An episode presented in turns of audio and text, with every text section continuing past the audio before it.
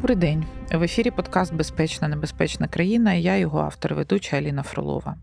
Нагадую, що в нашому подкасті ми говоримо про безпеку, безпеку, яка е, пов'язана з безпекою країни, з безпекою світу, про війни, які відбуваються, на жаль, в нашій поточному житті, про безпеку людей, про наші збройні сили, про образи перемоги і про наших головних партнерів. Цей подкаст робиться спільно Центром оборонних стратегій Українською правдою та медіа-центром Україна. Ви можете знайти нас на ресурсах Української правди, а також найбільших подкаст-платформах Apple, Google, Spotify, SoundCloud та інші. Не забувайте підписатися, щоб отримувати оновлення і бути першими, хто долучається до наших нових випусків.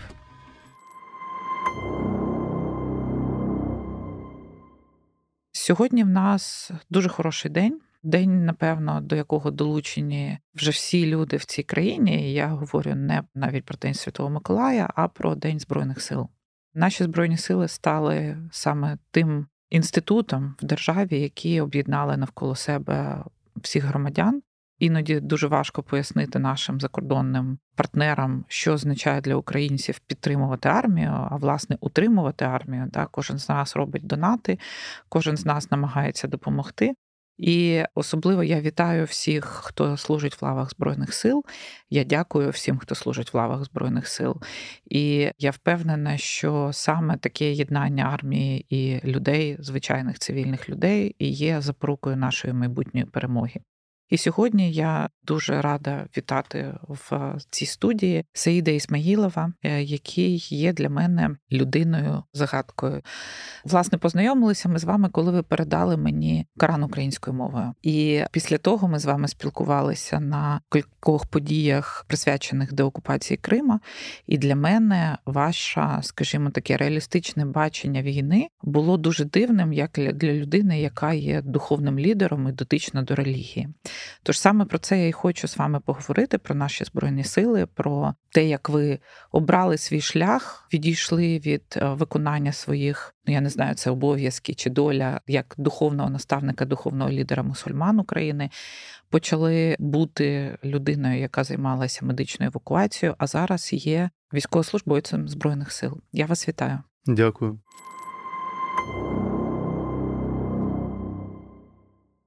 У вас дуже незвичний шлях. Ну, це, власне, з чого я почала, і я дуже давно хотіла з вами про це поговорити. Скажіть мені, ну наскільки легко вам було робити такі персональні вибори в житті, да, зріктися вашої професії, не тільки професії, а призначення, і доєднатися до парамедиків, до Збройних сил? Як це відбувалося? Це природньо відбувалося абсолютно спокійно. Я вважаю, що у людині в житті не одне призначення, їх може бути декілька. У талановитих людей це може бути багато. І знаєте, от засновник іслама, пророк Мухаммад, мир йому він був і релігійний лідер, він був і політичний лідер, і він був і військовий лідер. Тобто він свою армію водив на військові походи і з мечем в руках захищався, коли потрібно було захищати. Тому ми в своєму житті переживаємо не одну, скажімо так, іпостась. Кожен з нас на певному етапі свого життя змінює професії, іноді змінює ставлення до чогось. І відповідно іноді люди роблять кардинальні зміни, там відходять, допустимо, від звичайної справи, якою займалися, і беруться за нову іншу справу. Тому що ну важко людині займатися усе життя одним і тим самим. Відбувається втома, професійна деформація. Людина, можливо, бачить, що вона може зробити ще щось для себе, для суспільства, для близьких людей, можливо, в глобальному масштабі щось може зробити. І тому, знаєте, мені близька такий погляд, що людина може реалізуватися не на одному місці, а може зробити багато корисного на різних місцях. І коли почалась повномасштабна війна 24 лютого минулого року, то я готувався до неї, психологічно готувався, тренувався в батальйоні територіальної самооборони. От. І коли вона почалась, я без жодних вагань взагалі перейшов від духовного служіння до безпосередньо виконання бойових завдань. І це для мене було абсолютно природно, ніякого напруження. Від можна бути корисним і потрібним не лише в духовній сфері, а і в іншій сфері. А якщо це поєднується, а на війні це поєднується, то це вдвічі можна бути кориснішим. Я не є людиною віруючою. На жаль, може, не знаю, так склалося. Да. А, І для мене завжди якось Отголоски ті релігійні, які до мене долітали, вони казали про те, що релігія і зброя або війна, або вбивства, да, вони є непоєднуваними речами. Коли розпочалося вторгнення, ну і власне ми вже за пару місяців будемо перетинати десятирічний такий відрізок з того моменту, коли Росія напала на нас. Багато релігійних лідерів, багато духовних лідерів вони сказали про те, що захищатися це не гріх. Ми маємо захищати добро навіть зі зброєю в руках. Для мене це було питанням: чи не виникає внутрішнього такого спротиву, якщо ви є людиною віруючою, якщо ви є тим більше там лідером мусульман, чи не виникає цього внутрішнього спротиву перед тим, щоб взяти зброю в руки? Захищатися не просто на гріх, це обов'язок. Це обов'язок кожного в першу чергу чоловіка, бо на чоловіків покладена місія бути сильними, мужними, бути захисниками. Але якщо дівчата, жінки також можуть, в них достатньо і бажання, і мудрості, і сили, і мужності, то чому ні? Але я хочу зауважити, що оце, от, скажімо так, погляд на те, що зброя, там релігія, духовність вони несумісні. Це виключно європейське уявлення. По перше, mm-hmm. по-друге, воно достатньо пізнє. Це от наслідок секуляризації, що відбувалося у Європі. Виникла така ідея, що релігія має бути осторонь від е, будь-яких таких, от е, і політичних, і військових питань. Але насправді, якщо ми подивимось навіть на християнство, то ранішнє християнство, середньовічне християнство скільки святих, які були воїнами в християнстві, в католицькому і в православному, як е, релігійні лідери, в тому числі Папи Римські, вони благословляли на певні бойові дії. А якщо ми будемо брати релігії Сходу, ну можна взяти юдаїзм, і іслам, і конфуціанство, синтаїзм, ну тобто, в от саме повний спектр релігії Сходу, там взагалі немає цього поділу війна і захист від агресора розглядаються як частина людського життя. І якщо є якийсь феномен в людському житті, потрібно, щоб релігія давала відповідь, що робити, що можна, що не можна, наскільки це духовно, як себе має поводити віруючий у випадку війни. І відповідно, от, наприклад, іслам, ну я ж був мусульманським муфтієм, він має чітко розписані норми, правила ведення війни, що можна, що заборонено, і так далі. І так далі. І, наприклад, в ісламі, по-перше, немає феномена священства не існує в ісламі феномена священства. Тобто імам, муфтій це виборна посада. Uh-huh. Людину можуть вибрати, а потім її можуть звільнити. Людина сама може скласти повноваження за власним бажанням. Тобто в цьому немає ніякого священства. Феномена священства в ісламі не існує. Відповідно, релігійний діяч це тимчасова обрана людина, якій громада довірила виконувати релігійні служіння. Все не більше. Відповідно, священство не має заборони на те, щоб людина, яка виконує релігійні обряди, не брала до руки зброї. Тобто немає заборони бути воїном, бути зі зброєю. І пророк Мухаммед мир йому мав власну зброю і сражався в битвах. Його послідовники, учні, вони за потреби були або релігійними сповідниками, або могли бути і воїнами. Це абсолютно нормально і природне для ісламу і для сходу. І знаєте, ну іслам багато критикували за те, що якоби іслам то не мирна релігія, і казали, що у вас у священному Корані багато розписано про війну, про те, як має поводитись воїн, про навіть те, як потрібно молитися під час битви, навіть в Корані і це описується. І ви знаєте, коли всі були такі пацифічними і не вірили те, що страшна війна торкнеться нас, то я, будучи на посаді муфтія, багато мені доводилось вислуховувати зауважень, претензій певних, що от ви мусульмани, немирна релігія і так далі. А коли почалась повномасштабна війна і вона триває, і невідомо, коли вона закінчиться, то оцей весь пацифізм якось зник. Люди зрозуміли, що ми 30 років більш-менш, ну якщо багатьох не торкнулась початок війни в Криму і на Донбасі. Багато людей жили в інших регіонах України, і лише незначна кількість тих, хто був долучений до війська, до захисту батьківщини, от до початку повномасштабної війни, розуміли, що таке війна. Але більшість наших українців вони були достатньо далекими від цього питання. І раптом війна приходить додому, і вона приходить в своєму найстрашнішому вигляді. Вона триває і вона не закінчується. І ворог планує нас знищувати. То як жити далі? І от коли ти стикаєшся з цією реальністю жорсткою, але от такою, від якої не можна сховатися, то весь цей пацифізм зникає. І е, люди дивляться, як захищатись, що робити, як вижити в таких умовах. І відповідно вже ніхто не каже мусульманам, а чому у вас там в Корані сказано про війну, про захист, про воїнів. Християнські лідери українських християнських церков вони благословляють на захист батьківщини. Вони закликають, виховують капеланів. Відповідно, коли ми зіткнулися з жорсткими реаліями, то і ставлення нашого населення до цих питань е, кардинально змінилося. Погоджуюсь. Ви торкнулися теми капеланів. Давайте трошки поговоримо про це. Дійсно, у нас тепер є служба капеланів, і наскільки багато там представлено мусульманських релігійних представників, тому що ну зрозуміло, що в нас є домінуюча релігія по кількості людей да, в Україні, і дуже багато представників православної релігії там є. А наскільки багато там мусульман представлено? Мусульманських капеланів небагато, декілька осіб. Справа в тому, що дійсно у нас мусульман в Україні 0,2% від угу. загальної кількості населення. Але у Збройних силах України проводилось опитування і з'ясувало, що у Збройних силах України два відсотка мусульман. Угу. Тобто від загальної кількості нас 0,2, а от в Збройних силах нас мусульман 2%. І коли поділяли, скільки потрібно капелана в якої релігії, якої конфесії, то за мусульманами також було заброньована певна кількість капеланів, щоб вони задовольняли духовні і релігійні потреби мусульман, що захищають батьківщину в Збройних силах, Національній гвардії, в прикордонній службі, в інших силових відомствах. І відповідно капеланство це такий феномен, який дуже потрібен на війні. От знаєте, у нас взагалі до 2014 року не існувало мусульманського військового капеланства. І мені довелося його започаткувати після того, як Росія здійснила агресію, окупувала Крим і частину території Донбасу. Чимало воїнів мусульман опинилися в збройних силах, почали захищати нашу батьківщину, і відповідно постало питання: а хто буде ними піклуватися духовно?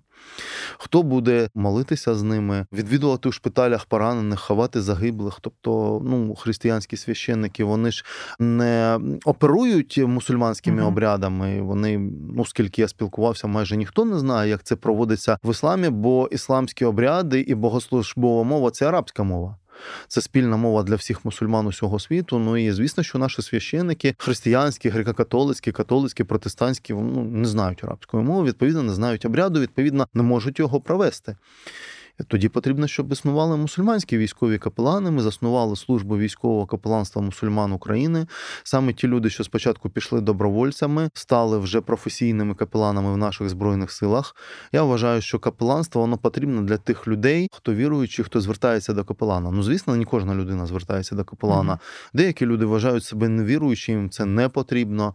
Деякі вважають себе віруючими, але от вважають, що їм там психолог потрібен або друг потрібен, але не потрібен капелан. А багато хто звертається до капелана.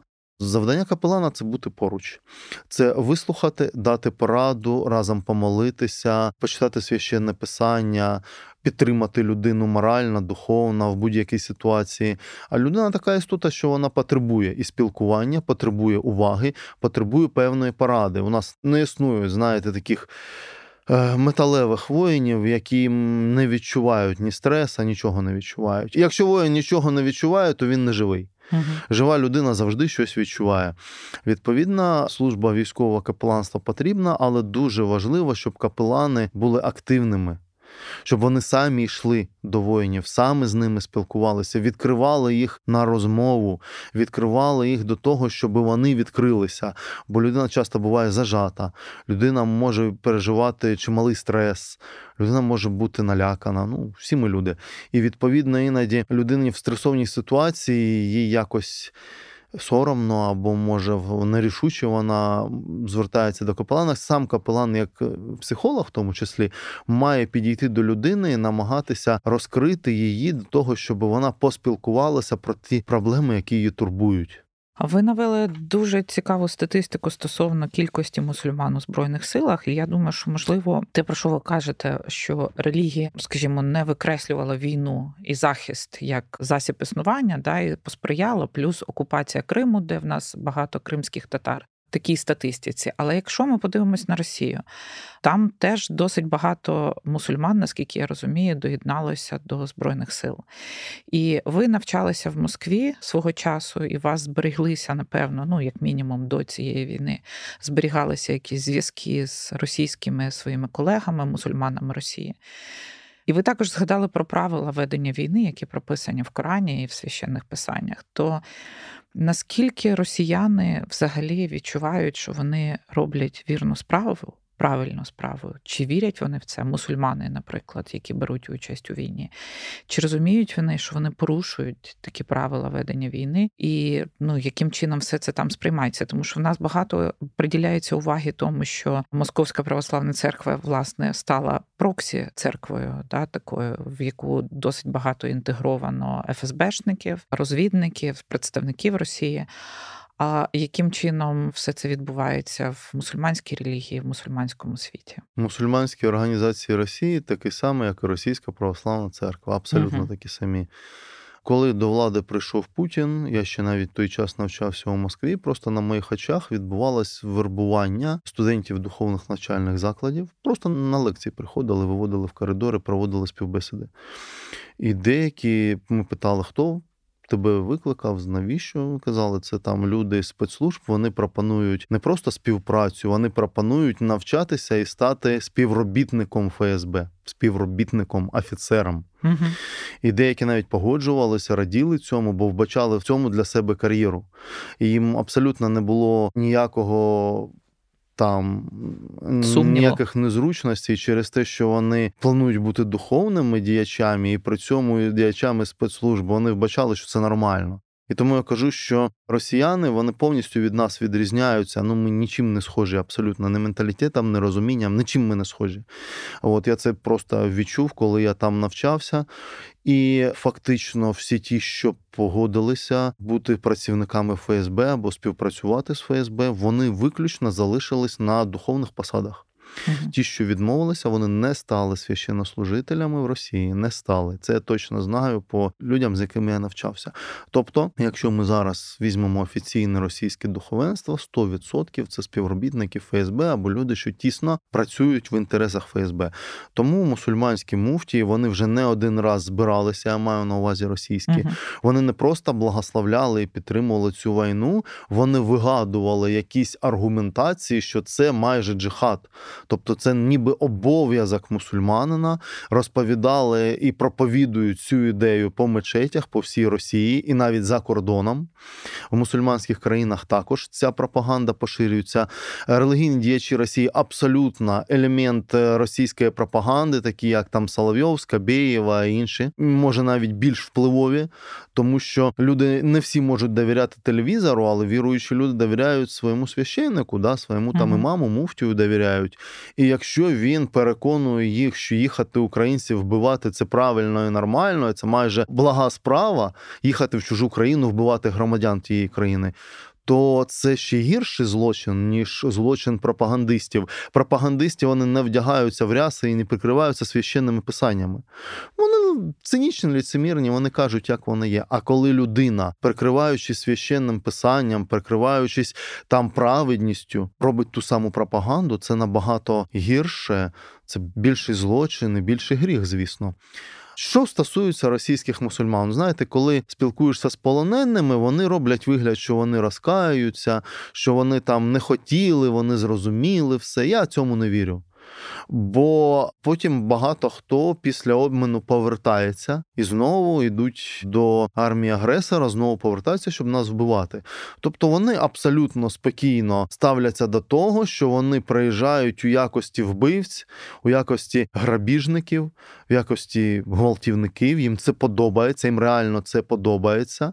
Ми можемо подивитися це і по тих сюжетах, які військові виставляють, де вони хизуються тим, що вони нас вбивають і знищують, грабують. Вони вважають, що це абсолютно природньо і нормально для них. Тому я кажу, що ми з ними абсолютно ні в чому не схожі.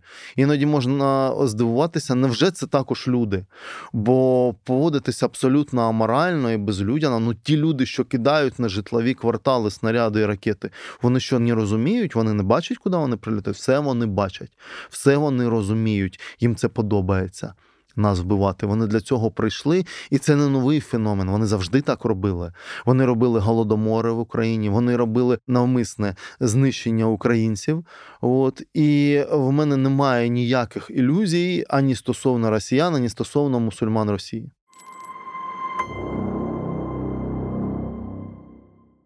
Є зараз серед експертів деяких, ну таке, як на мене, е, ложне очікування про те, що в Росії можуть наростати сепаратистські рухи, і як одна з територій, про яку говориться, що там може виникнути таке якесь національне усвідомлення. Всі говорять про Чечню, тому що ми пам'ятаємо, що власне Чечня намагалася Ічкерія та Чечня намагалися відійти, відколотися від Росії свого часу, і саме пригноблення через фізичну військовий спротив, пригноблення через війну змусило зараз Чечню бути такою, якою вона є.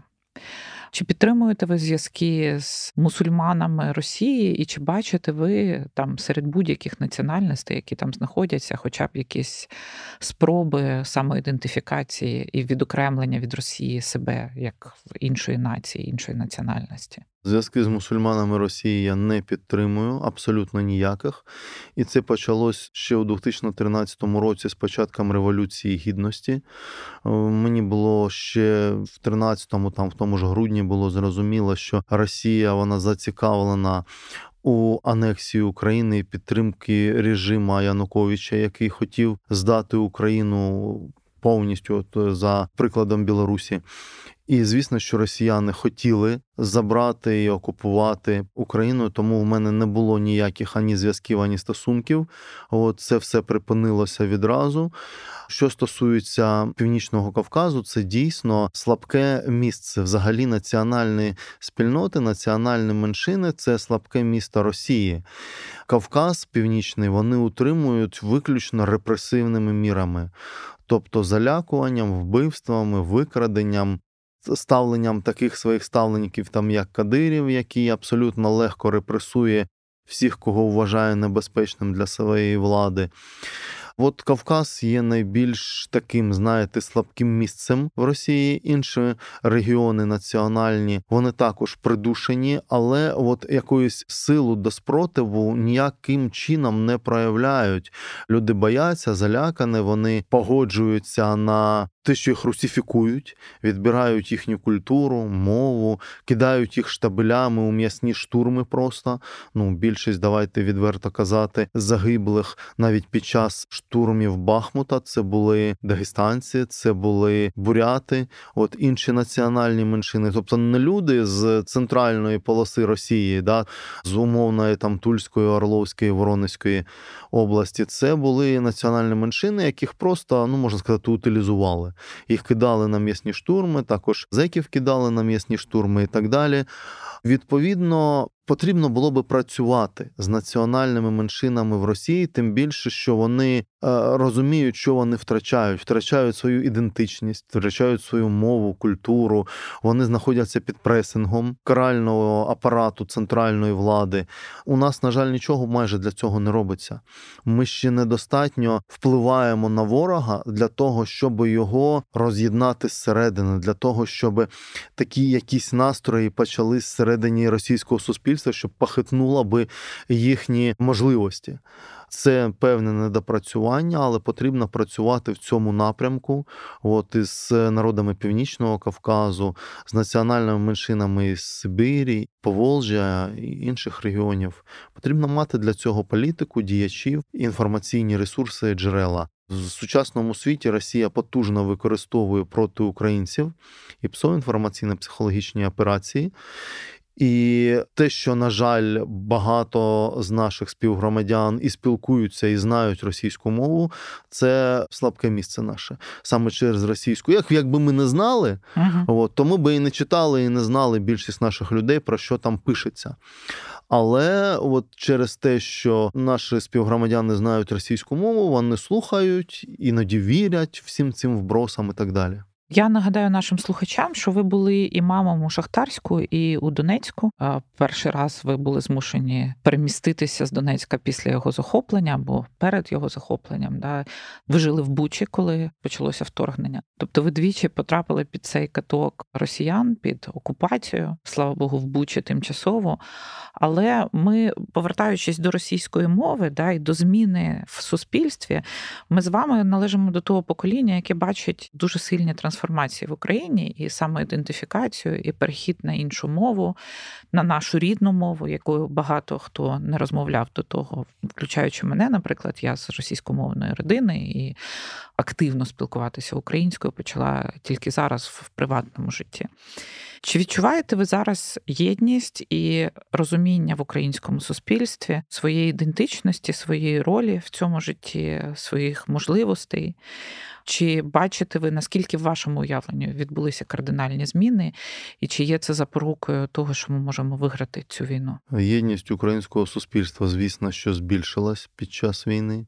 Нас постійно намагалися розділити і не лише вороги, але і внутрішньо політики використовували інструменти для того, щоб зібрати певні політичні вподобання і симпатії то абсолютно легко ділили на різні регіони, на схід-захід, там і по-іншому ділили українців виключно в своїх політичних інтересах. Мені завжди це не подобалось, оскільки це послаблює країну, послаблює нашу єдність. Я маю надію, що у нас більше не буде в країні ніколи таких політиків, які будуть цим маніпулювати. На жаль, поки що я спостерігаю, що все ж таки такі є, які іноді починають розігрівати ці от настрої, що там одні такі, інші такі. Навпаки, нам потрібно гуртуватися. На жаль, цей процес не є завершеним. Він пришвидшився. Вже більшість українців відчувають національну єдність, але ще не всі. І навіть що мене дивує, в містах, на які постійно прилетають ракети і бомби, ну взяти ту ж саму Одесу, наприклад, угу. або той самий Харків. Уж хто хто, але харків'яни навідались війни, і вона продовжується, і досі не зрозуміло, чому люди навіть після цього, після того як вони побачили, як ворог готовий їх знищити, вони. Не відчувають або не хочуть відчувати єдність з Україною. Вони спілкуються мовою окупанта, дивляться серіали, кліпи, що щось, продукцію якусь інформаційну, читають інформаційні джерела ворожої пропаганди. Це мені не зрозуміло. От що потрібно ще з цими людьми зробити, щоб вони нарешті зрозуміли, що це ворог, що він не буде з ними ніяких сентиментів, а буде жорстоко вбивати, тому що якщо їм це потрібно. От знаєте, ми опинилися у вересні у Костянтинівці, коли прилетіла ракета по ринку. Пам'ятаєте цю да, трагічну да, подію? Вона просто пролетіла у нас над головами. Був потужний вибух. Ми зрозуміли, що це десь в центрі міста. Ми поїхали туди, велика кількість загиблих, поранених, як парамедики почали швидко надавати допомогу, рятувати поранених. Ну, Це ж місцеве населення, це не якийсь хтось там приїхав, це мешканці Донбасу. Вони бачать і знають цю війну. Просто от посеред торгових рядів прилетає ракета. ракета. Купа вбитих і поранених. Що вам ще потрібно, щоб ви зрозуміли, що Росія ворог, що її культура, її пропаганда, взагалі їхній прихід сюди нічого хорошого з собою не перенесе. Я не розумію, надії, мені здається, що люди просто не напружують або не хочуть собі зізнатися в тому, що це дійсно ворог, і потрібно гуртуватися проти ворога. Що досі є люди, які в різних регіонах коригують ворожі удари по власних домівках. Я це взагалі не можу зрозуміти. Як люди і в центральній, і в західній Україні знаходяться ті, що за російські гроші готові коригувати ворожі удари, от просто по своєму місту. А якщо ти там сам опинишся, тебе це не турбує ніяк, і тобі голову голову відірве ворожа ракета. Тобто іноді неможливо зрозуміти людей, але потрібно пам'ятати, що люди, що здатні до критичного мислення, їх багато, але не всі. І от, мабуть, ті, хто не здатні до критичного мислення, не здати аналізувати і просто подумати над тими реаліями, яких вони живуть, от, ну, можливо, неспроможні до національної єдності. З цим нічого не поробиш, просто потрібно виховувати молодь. Але з молоддю є проблема, що молодь слухає російську музику, ворожі фільми дивиться, де пропагандується життя, яке і на природне, і на культурній Україні. Це також незрозуміло. Ладно, люди там старіше жили в радянському союзі. Вони були молодими в радянському союзі. Можливо, в них є якась ностальгія. Це, звісно, безумно. Я не знаю, по чому там ностальгувати, тому що я теж народився в радянському союзі, я все це бачив. Але люди там ностальгують. А як молодь, яка народилась в незалежній Україні, ви ж цього цього нічого не бачили. Ви не бачили ті кілометрові черги за хлібом, просто той голод, ту ну несвободу. Як вам може це подобатися? Незрозуміло абсолютно. Говорячи про суспільство, от останнім часом дуже багато в засобах масової інформації наших українських проговорюється, що армія окремо, а суспільство окремо. І ця дискусія вона якось наростає. В мене відчуття, наприклад, що вона в багато в чому провокується саме журналістами. На жаль, і в мене дуже багато питань до колег-журналістів. Навіщо вони піднімають цю тему? Навіщо вони роблять її такою видимою? Тому що, наприклад, в моєму оточенні нема людей, які залишаються поза війною. А навіть якщо вони не служать в збройних силах, вони допомагають, вони беруть участь, вони волонтерять. І мені важко уявити, що ну десь є велика частина суспільства, яка війну ігнорує. Як це сприймається в війську? Яким солдати зараз, люди, які боронять фізично там лінію фронту, бачать суспільство, бачать себе в суспільстві. Які настрої зараз? Ну, по-перше, найпотужніша була єдність між армією і суспільством це в перші місяці війни. Тому що всі розуміли, що потрібно допомагати і приймати в цьому участь. А потім люди якось заспокоїлися на останню чергу через офіційну інформаційну політику. Офіційна інформаційна політика вона зробила дуже великою помилкою. Що, по-перше, казала, що от ЗСУ воно окремо, Збройні Сили України, і вони впораються, скоро ми переможемо, скоро ми все звільнимо, і люди просто розслабились. Навіщо мені щось робити, якщо от нам на високому рівні кажуть, що ми скоро переможемо? Навіщо мені щось робити, якщо там ЗСУ впораються без мене? І, звісно, люди, які втікли і не бачили оцих всіх страхіть жахіть війни, вони не відчули на собі, що таке е, знаходитись там, де потрібна участь кожного, щоб кожен докладався. І це велика проблема. Мене дратують журналісти, які навіть на достатньо масових ресурсах розповідають, як уникнути мобілізації, що потрібно зробити, щоб не захищати батьківщину. Я коли це читав, я не розумів. Я думав, що це ворожа пропаганда.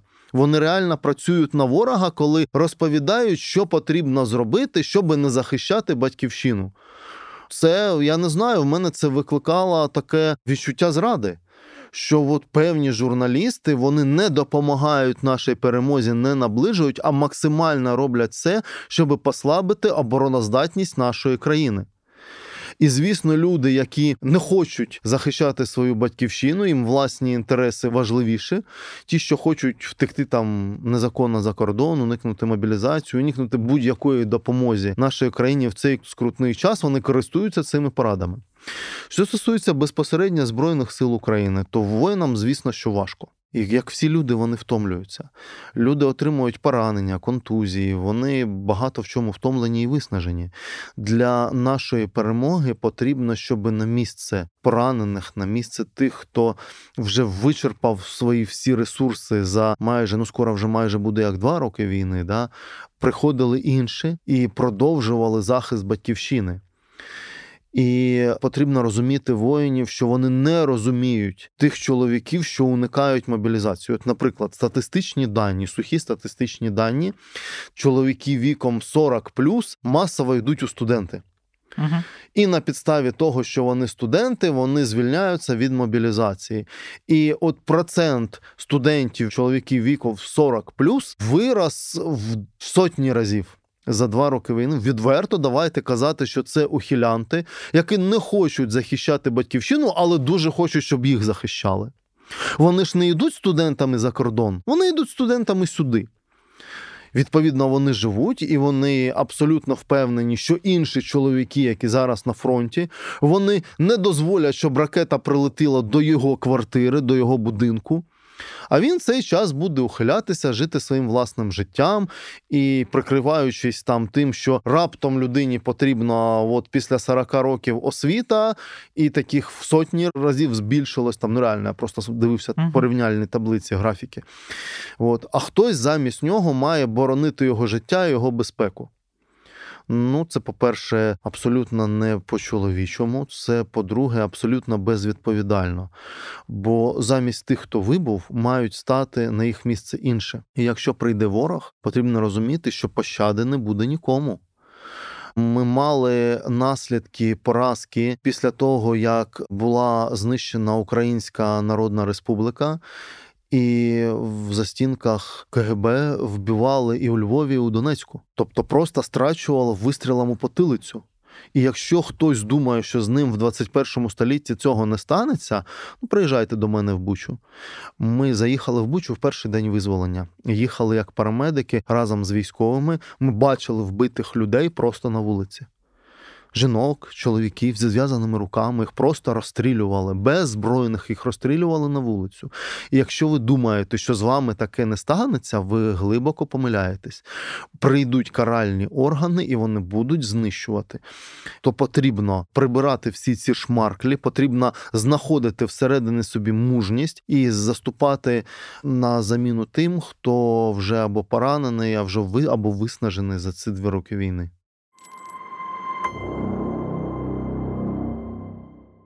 От ви бачите, нас зараз збройні сили зсередини, да, і за останній час, все ж таки, щоб не казали, збройні сили дуже сильно змінилися. Ну от з моменту революції гідності. Ці зміни спочатку були не дуже помітні, зараз помітні, але зараз до війська долучилося дуже багато людей, які ніколи не мріяли бути військовими, да, і ніколи не були дотичними до військової справи. І ми чуємо багато нарікань щодо процесів, щодо організації. Нещодавно відбулися кардинальні зміни в командуванні медичних сил, і ви, власне, як парамедик, точно співпрацювали з медичними силами і бачили, наскільки там добре або недобре вони відпрацьовують. Наскільки наша армія зараз відповідає, умовно кажучи, тим очікуванням, які на неї покладаються, в першу чергу людьми, які долучилися до збройних сил, тими, хто прийшов по мобілізації або прийшов добровольцями, і які зміни треба зробити, щоб збільшити шанси на перемогу, і щоб армія стала такою, якою нам хотілося б її бачити. Нам потрібно пришвидшити модернізацію армії до натівських європейських стандартів, до сучасних стандартів. У нас, на жаль, ще залишається багато пережитків оцеї радянської армії. А я завжди кажу, що якщо буде велика радянська армія воювати з маленькою радянською армією, вона переможе просто за кількістю. Угу. Але якщо ми станемо якісно сучасною, абсолютно іншою армією, і чим швидше, тим краще, то навіть велика радянська армія ніколи не переможе, нехай маленьку, але сучасну, мотивовану, модернізовану і озброєну армію. А що б ви змінили от зараз, якби у вас була ця воля змінювати? По-перше, потрібно модернізувати навчання, щоб навчання воїнів була на високому рівні. Не просто якесь для галочки навчання, а щоб це було якісне навчання. Потрібно відбирати людей на відповідні посади. Не випадкові люди, щоб командували, а щоб ті, що найгарніше підготовлені. Завжди добровольці мотивовані, вони більш ефективні, ніж ті люди, яких там мобілізували. Вони може і не хочуть, але їх там призначають кудись діяльність. Добровольці завжди дуже вмотивовані, їм не потрібно розповідати, що він тут робить і навіщо. Мотивована людина сама знає, що робити, от сама знає, для чого вона боронить батьківщину, заради чого вона ризикує своїм життям. Тож модернізації потребує не лише наша зброя, модернізації потребує і якісний состав нашого війська більш якісні кадри, більш якісне навчання, більш якісні командири. Це важливо, це актуально. Бо людина, яка просто ставиться до армії як до роботи. Ну, це таке. А от якщо людина, яка ставиться до армії як до інструмента, яким можна перемогти ворога, звільнити Україну, побудувати нову щасливу заможну країну, то це буде зовсім інший рівень мотивації, зовсім інша якість роботи, виконання бойових завдань. Дуже радію, коли бачу молодих, мотивованих, гарно навчених і солдат, і офіцерів не дуже подобається, коли люди нічого не хочуть робити і максимально, от знаєте, як в радянській армії, уникають будь-якої роботи, будь-якої відповідальності. От якщо ніхто не примушує, то я нічого не буду робити. З таким підходом перемогти ворога неможливо, бо просто його фізично більше, кількість більша. Може, вони такі самі не мотивовані не хочуть, але їх просто тупо більше. От, Для того, щоб нам цю орду, можна сказати, перемогти, нам потрібно бути якісними, мотивованими воїнами, потрібно працювати з особовим складом. Що стосується безпосередньо медичної служби, військові медики вони молодці. Ми бачили, як вони багато вкладаються в день, ночі, безперервно працюють, рятують поранених. Але ну ні для кого не секрет, що багато чого збирали волонтери. Волонтери збирали військові аптечки, медикаменти, допомагали допомогою медициною, військовим стабам, шпиталям і так далі. Я коли був добровольцем у складі батальйону добровольчого медичного батальйону госпітальєри, ну ми ж також як добровольці виїжджали. І багато лікарів з нами працювали теж в якості добровольців. Тобто, от була можливість, наприклад, і там відпустка, людина їде на війну абсолютно як доброволець, ніяких гарантій, ніякої страховки. Угу. Людина працює, щоб допомогти військовим лікарям. Бо іноді під час важких боїв дійсно не вистачало рук, не вистачало автівок, не вистачало медикаментів. І про це не лише я кажу, да, це і в парламенті, в Верховній Раді про це згадували. Про це кажуть військові лікарі, що безпосередньо. І маю надію, що після заміни вищого медичного керівництва військового відбудуться якісні зміни і. Так, щоб ми ще більш ефективно могли виконувати порятунок наших поранених. Ну і напевно, одне з останніх питань зараз дуже багато західних медіа українських пишуть про те, що є напруження між військовим командуванням і офісом президента або президентом. І це досить сильно, як на мене, впливає на суспільство, на суспільні настрої взагалі. Да, Люди не дуже розуміють, чому виникають такі чутки, чи є це чутки, чи є це правда. В армії є довіра до вищого командування.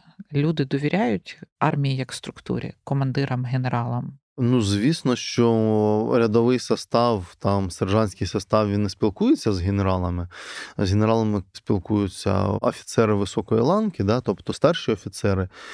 В армії, звісно, що ніхто не обговорює довіру або недовіру до командирів, особливо до головнокомандувача, до генерального штабу. Ми виконуємо ті завдання, які надходять, да, ті накази, які надходять. Мені дуже не подобається те, що політики навіть під час війни продовжують займатися брудною політикою, продовжують маніпулювати суспільною свідомістю, піаритися, от і так далі, і думати більше про вибори ніж про перемогу і звільнення наших територій. Я взагалі не можу зрозуміти, як можуть відбуватися вибори, коли мільйон воїнів на війні, коли велика частина території окупована, мільйони біженців, що виїхали за кордон, безпосередньо йдуть бої. І як ви бачите взагалі вибори, як технічно ви плануєте це провести? В цьому немає ніякого жодного сенсу. Це неможливо. Навіть коли наші західні партнери починають там розповідь, що ми маємо провести вибори. Ну добре, приїжджайте в Авдіївку, подивитися, як ви там будете проводити вибори. Нехай конгресмени, нехай там сенатори американські з інших країн приїдуть там під Бахмут, під Авдіївку, в Часів Яр, в Куп'янське, подивиться, як вони там будуть організовувати виборчий процес серед військових, серед цивільних. Я думаю, що туди ніхто і не поїде, навіть не доїде, бо там гупає вже на під'їзді, і гупає так добряче пролітає. І може, коли люди там опиняться, вони зрозуміють, що вибори тут ну взагалі неможливо провести. Вони недоцільні і недоречні. А як провести вибори серед мільйонів емігрантів, що виїхали за кордон? Як там проводити все це? Тобто потрібно політикам, я не знаю, сховати свої політичні амбіції куди подалі і згуртуватися навколо звільнення країни. Бо от для людини, яка знаходиться на фронті, абсолютно не зрозуміло, як вони планують проводити вибори, коли починають про це розмова починається. Що стосується конфліктів між політиками і військовими, ну звісно, ми цього не бачимо. От, Але дуже би хотілося, щоб їх не було.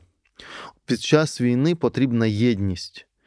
Під час війни потрібно, щоб наше суспільство бачило згуртованість політичного керівництва і військового керівництва. Це це заспокоює людей, це мотивує людей, це не дає ворогу грати на е, нашій інформаційній повістці.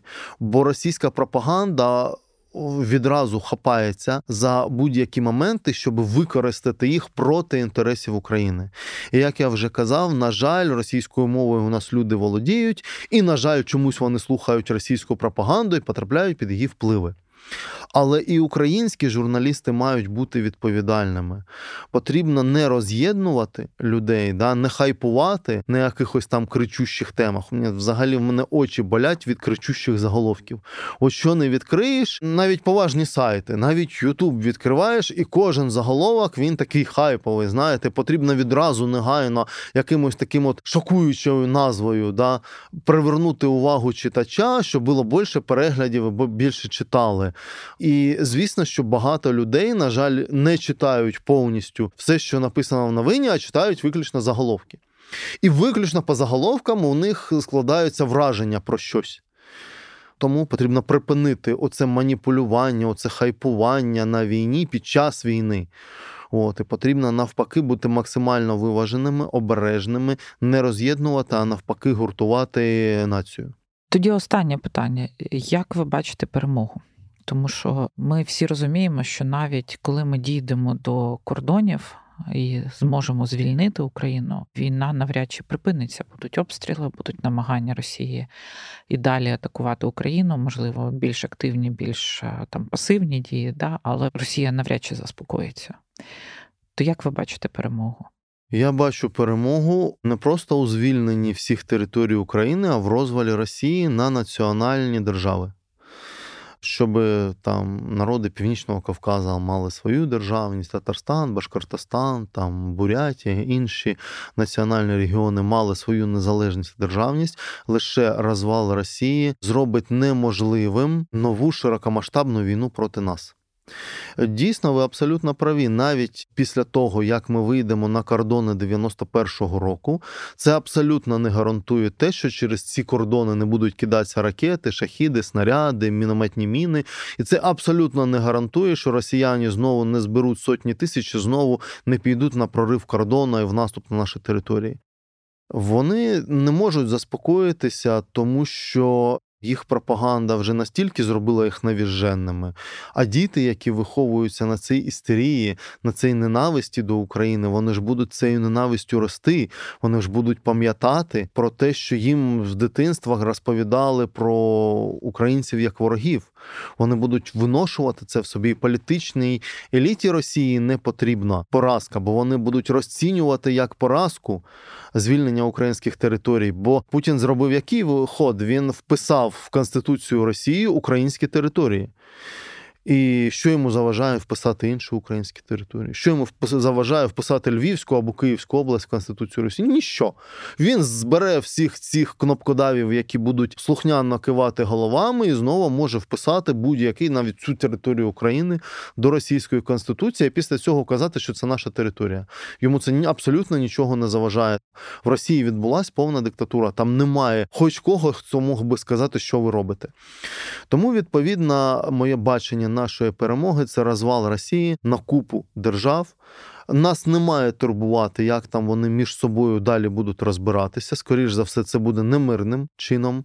Наприклад, на сході і в Штатах бояться цього сценарію, бо, бо мотивують тим, що там ніби зброя, в тому числі ядерна, опиниться в різних руках. Вчора був день, чергова річниця, коли роззброїли Україну і відібрали фактично обманом цим Будапештським меморандумом. Відібрали в Україну ядерну зброю. Що нам гарантували? Що нам обіцяли? Гарантії безпеки. Ну так же ж було так. Це з кожної праски про це розповідали, що вам буде гарантія безпеки. І жодна з тих країн, яка обіцяла нам гарантію безпеки, не дотримала своїх обіцянок. Зробіть те саме з усіма країнами, що постануть на уламках Росії. Угу. У них не буде точно економічних можливостей утримувати цю ядерну зброю. Запропонуйте їм, щоб вони від неї відмовилися, поки вона сама не вибухнула через неналежне обслуговування цієї зброї. Тобто механізм прописаний. Якщо ви боїтесь через розвал Росії, що ядерна зброя опиниться у якихось людей, роззбройте їх, дайте їм гроші, пообіцяйте їм. От, Україну ж ви роззброїли, ми ж та повірили, що будуть гарантії безпеки.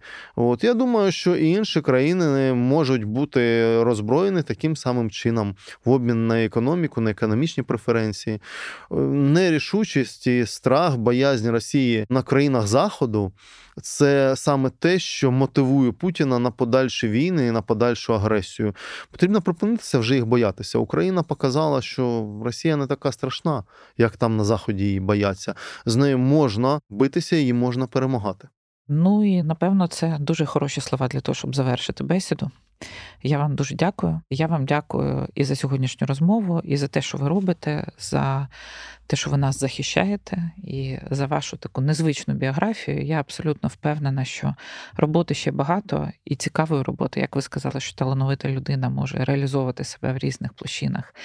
Я сподіваюся, що після війни ви також будете долучені до реінтеграції, до відновлення, і тому є єдине побажання вам бережіть себе бережіть ваших побратимів. Дякую вам.